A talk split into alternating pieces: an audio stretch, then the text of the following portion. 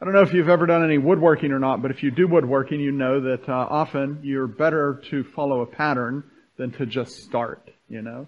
My dad uh, carved some things. I should have brought them with me. Uh, he carved a chain, he carved a donkey, he carved some things when he retired out of wood, and uh, he always took a pencil and, and drew it on there in advance. Uh, he went to the library, got a book, copied the pattern, and then put that on there. When I realized he was using a pattern, it kind of took away the magic in my mind, you know. But that was the best way to do it. Find a good pattern, follow the pattern, and you're golden. You're in great shape. If you sew, you might follow a pattern as well. I grew up watching my mom sew things, um, and uh, uh, she always used patterns for that. My wife, when my daughter was uh, in grade school, she always wore handmade dresses. Uh, and when I say always, I mean always. First grade, second grade, third grade, Esther would show up in beautiful handcrafted dresses almost every day for school that my wife made. And she had good patterns and she followed them closely and she had exactly, she was able to produce exactly what she wanted to. I remember one time in northern Pennsylvania up in oil country, I was uh, visiting somebody. I went into his, uh, his uh, um, place of work, his workplace. He had what he called a pattern shop. And I'd never heard of a pattern shop before. I said, what do you make here? He said, patterns. well, that's not helping me. Um, I, and I knew it wasn't a dress shop because, you know, it wasn't a dressmaker shop because there was all kinds of machinist stuff around. As far as I can tell, this gentleman had worked for a company that made, that crafted things for the oil industry in the mid 1900s. And uh, along the way, he realized, you know what? I'll bet if I made patterns that the company I'm working for would buy them from me. So he started doing that in his garage, and eventually he built his own business. Uh, he told me that he made uh, one of his customers was IBM. This was the early '80s. IBM was a happening place. That would be like today if we said one of my companies is Apple that I produce for Google. And and he said I produce uh, parts for hard drives for IBM. I said really, and I was you know I love technology. Went into the basement with him, literally the basement. The basement. He had built a pattern and he had a wheel there and, and a saw and he was making hard drive parts on a dirt floor in his basement for IBM. Didn't matter the environment, didn't matter anything else. If he had a good pattern and he followed it closely, he was able to do that. And he earned a living that way. He, he made parts, if I'm not mistaken, he made parts for NASA, for the space shuttle. Uh, just because he could develop the pattern and then he could have men follow it closely. Uh, what I'm telling you this for is this, because I believe that God establishes patterns for us to follow. And they are very good patterns. They are His attributes. And if we'll follow them closely, we will bear the image of God in a way that is glorifying to Him and a way that is beneficial for humankind. We'll be doing a little bit of what Jeff prayed in his prayer. We will be loving God and we'll be loving our neighbor as ourselves if we can see the patterns that God has established and we can follow them. These patterns are his attributes. And I've told you this before. In fact, we talked about this recently. God has two kinds of attributes. He has non-communicable attributes. You know, if I say that's a non-communicable disease, it means you can't catch it. If I have diabetes and I sneeze on you, don't worry, you can't catch diabetes that way. If someone has cancer and they kiss you, don't worry, you can't get cancer. It's non-communicable. If, if someone has cardiovascular disease, you can hug them. That's okay. You can't catch that. But there are other diseases, and we know that like nobody else ever knew it before, right? That are communicable diseases. But before I go to there, God's, some of God's non-communicable attributes are His omniscience. God knows everything, and you're not going to catch that from Him. You'll never know everything. And, and, and God is all powerful. And you'll never be the Almighty. There is one Almighty. You'll never be that guy. Uh, you can't catch that from Him. But he has attributes that are communicable. Just like the virus that we're in the midst of these days is communicable. But these are good things for you to catch. For example, God is love. And if you have experienced His love, you can catch it. And you can begin to be a man or a woman who loves your neighbor as yourself. God has, God is mercy. It's another one of His attributes. And if you've experienced His mercy, then you should be a man or a woman of mercy. And God is just. So if you've realized that, you should catch that and be fair to all. And God actually demonstrates these attributes just by being. Just by being, He, at, he demonstrates them. But even though we're made in the image of God, and even though He demonstrates these, with everything He does, sometimes following his pattern is difficult. It doesn't happen. it doesn't happen automatically. Now there's a statement that's attributed to Mahatma Gandhi about Christians. There's actually no evidence that Gandhi ever said this, um, but the fact that he never said it and everyone says Gandhi used to say, says must be an important thing. I mean, the, the saying itself must be important if we're attributing it to Gandhi. It might actually be the most oft attributed statement that Gandhi is held responsible for among Christians. It goes like this. I like your Christ. I do not like your Christians. Your Christians are so unlike your Christ. Now the fact that that is a popular statement, even though Gandhi never said it, shows, wow, yeah, we, we have trouble imitating Jesus. We have trouble being like Him. We struggle to follow the pattern that He has set, set forth.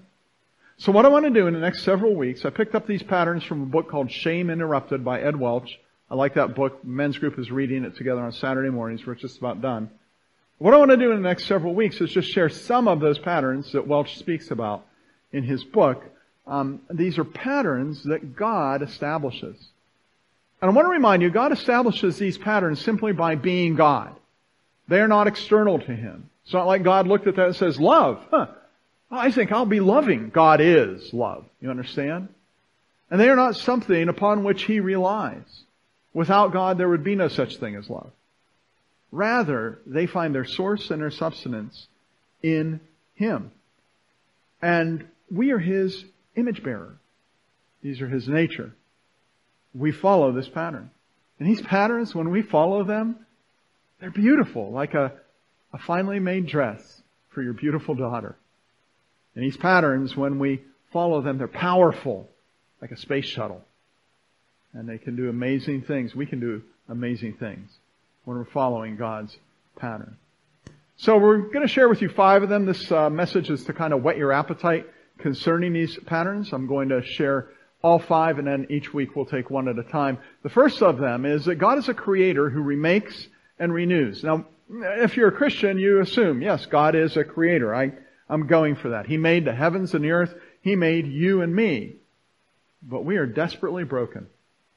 I mean, if you haven't seen that, if you didn't hear that, even as Mr. Spade prayed today, an awareness of how broken humankind has, then you're completely blind. It's a stark reality and there's no arguing it. But in our brokenness, God comes to us and He offers to remake us and renew us, to recreate us, to redeem us. There's a movie that was out a decade or so ago, maybe longer, called The Passion of the Christ.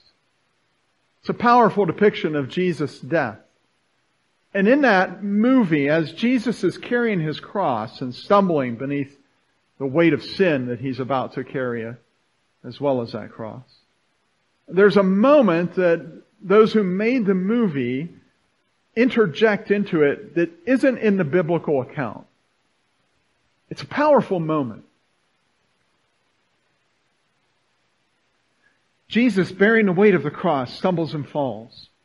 His mother sees him. And she runs to him like any mother would.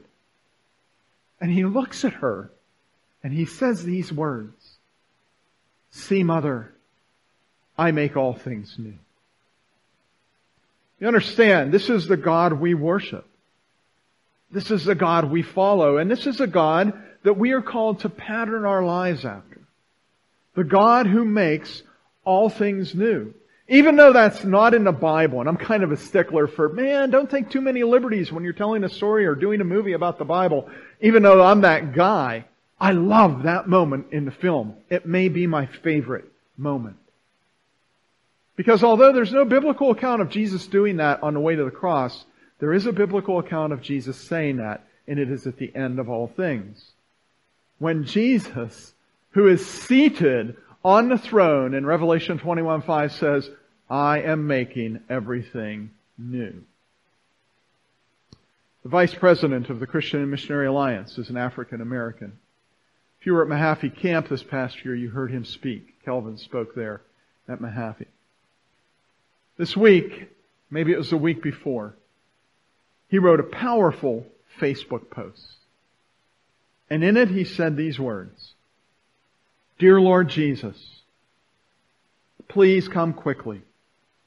You are the only one who can bring true justice. I feel the same.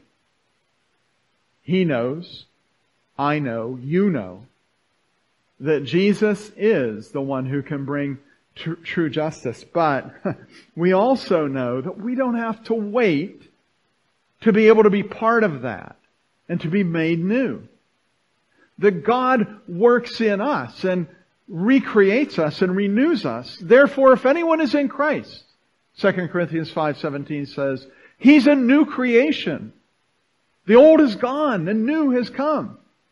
So you and I are not stuck in misery. You and I are not bound in sin. We are not trapped in cynicism. We are not captivated by hatred. We are not overwhelmed by racism. We are not agents of evil. We are, we are agents of healing.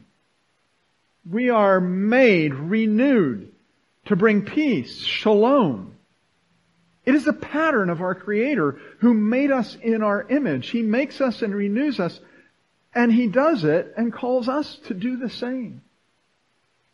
So as you prepare for communion, as you prepare to receive it, to, to take the cup, examine yourself and ask yourself, is my life one that reveres the Creator who remakes and renews? Am I patterning my life as does he. Are you following his pattern? The second pattern that we're going to discuss is the judge who pardons and justifies. Jesus is hanging on the cross, and as he's hanging there, you have the seven last words or sentences that he says, and among them is this one. In Luke 23, 34, he says, Father, forgive them, for they do not know what they are doing. How can he do that? Be honest with you, that sentence always kind of bugged me. Just because you don't know what you're doing doesn't make it okay. How can he say, Father, forgive them, for they do not know what they're doing? I know how he can do it.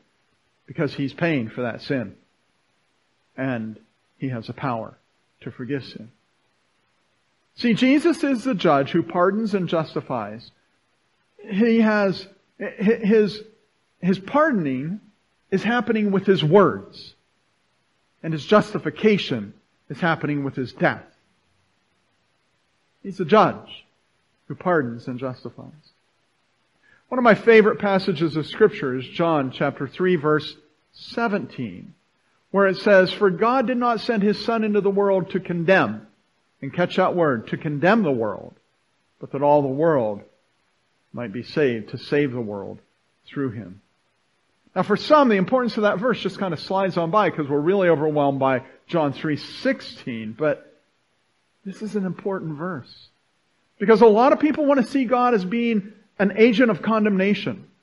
Almost as though God can't wait to punish. And that is not the picture of God that you see in the scripture.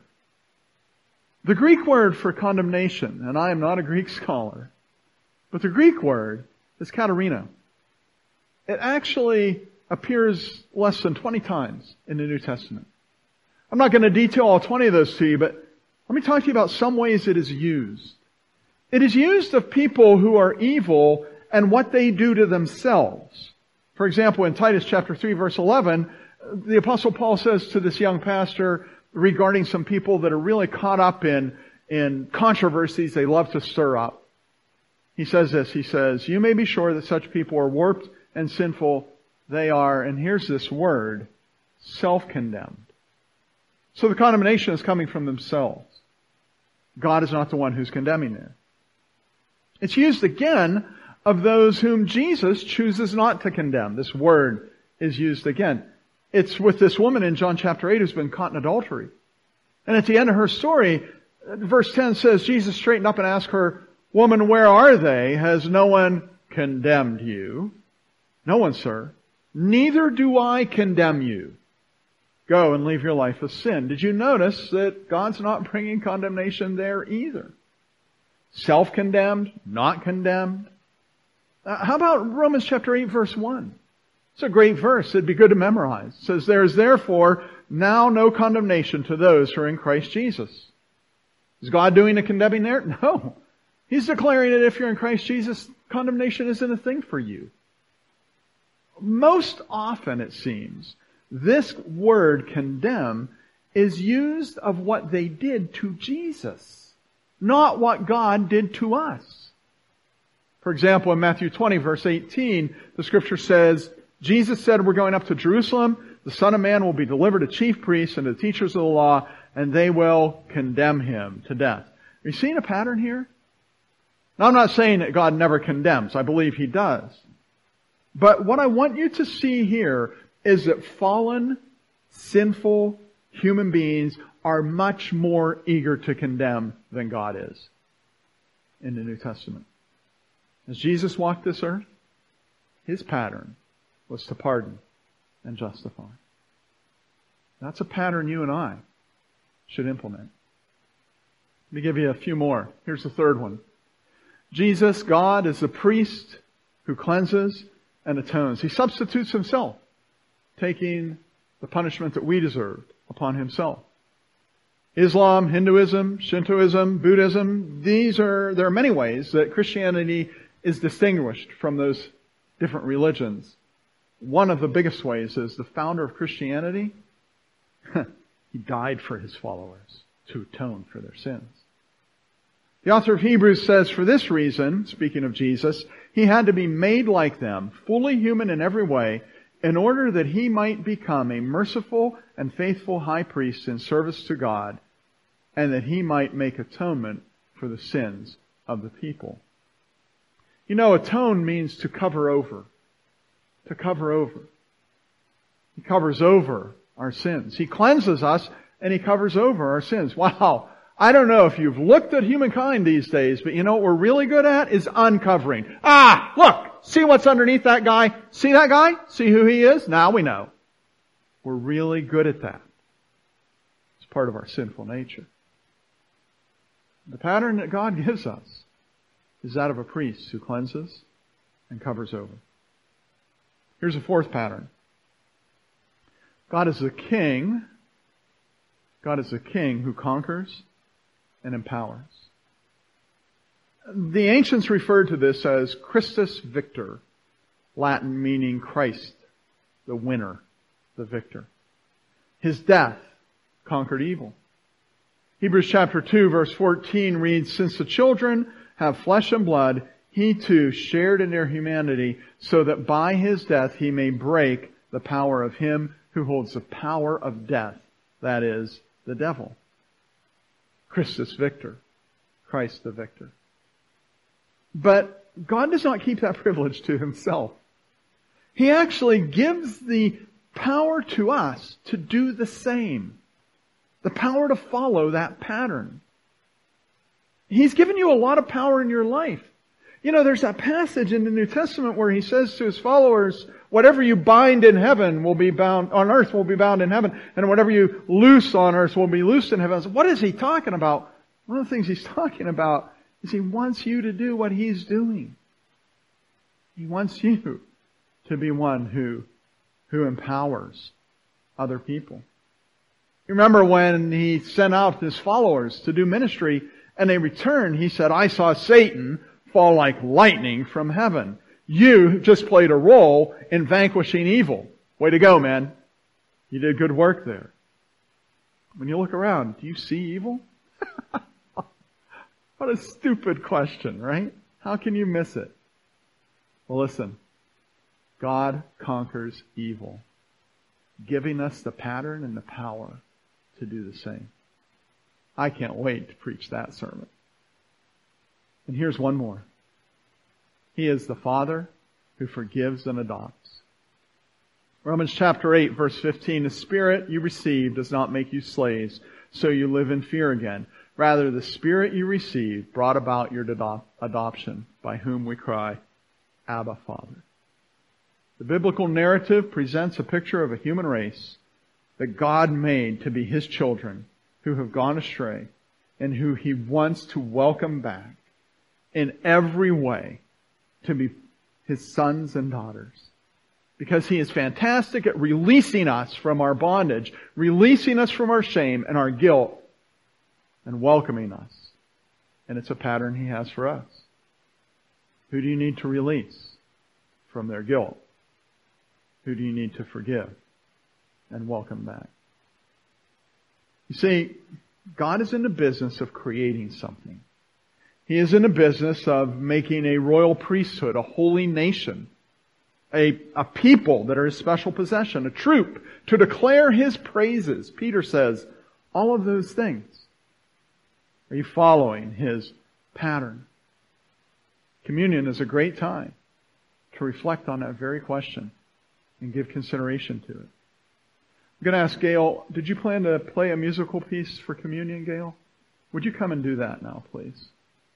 And as she comes, I would like you in the quietness of your heart to simply pray that God would give you a passion for these things. In fact, I'm going to go back to this screen and you can look up and say, God, help me be someone who remakes and renews. Help me be someone who pardons and justifies. Help me be someone who cleanses and atones.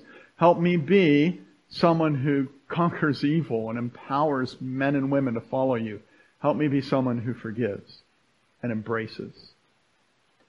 Give some quiet thought to that. Examine yourself before God. And then afterward, we will take the bread and the cup together.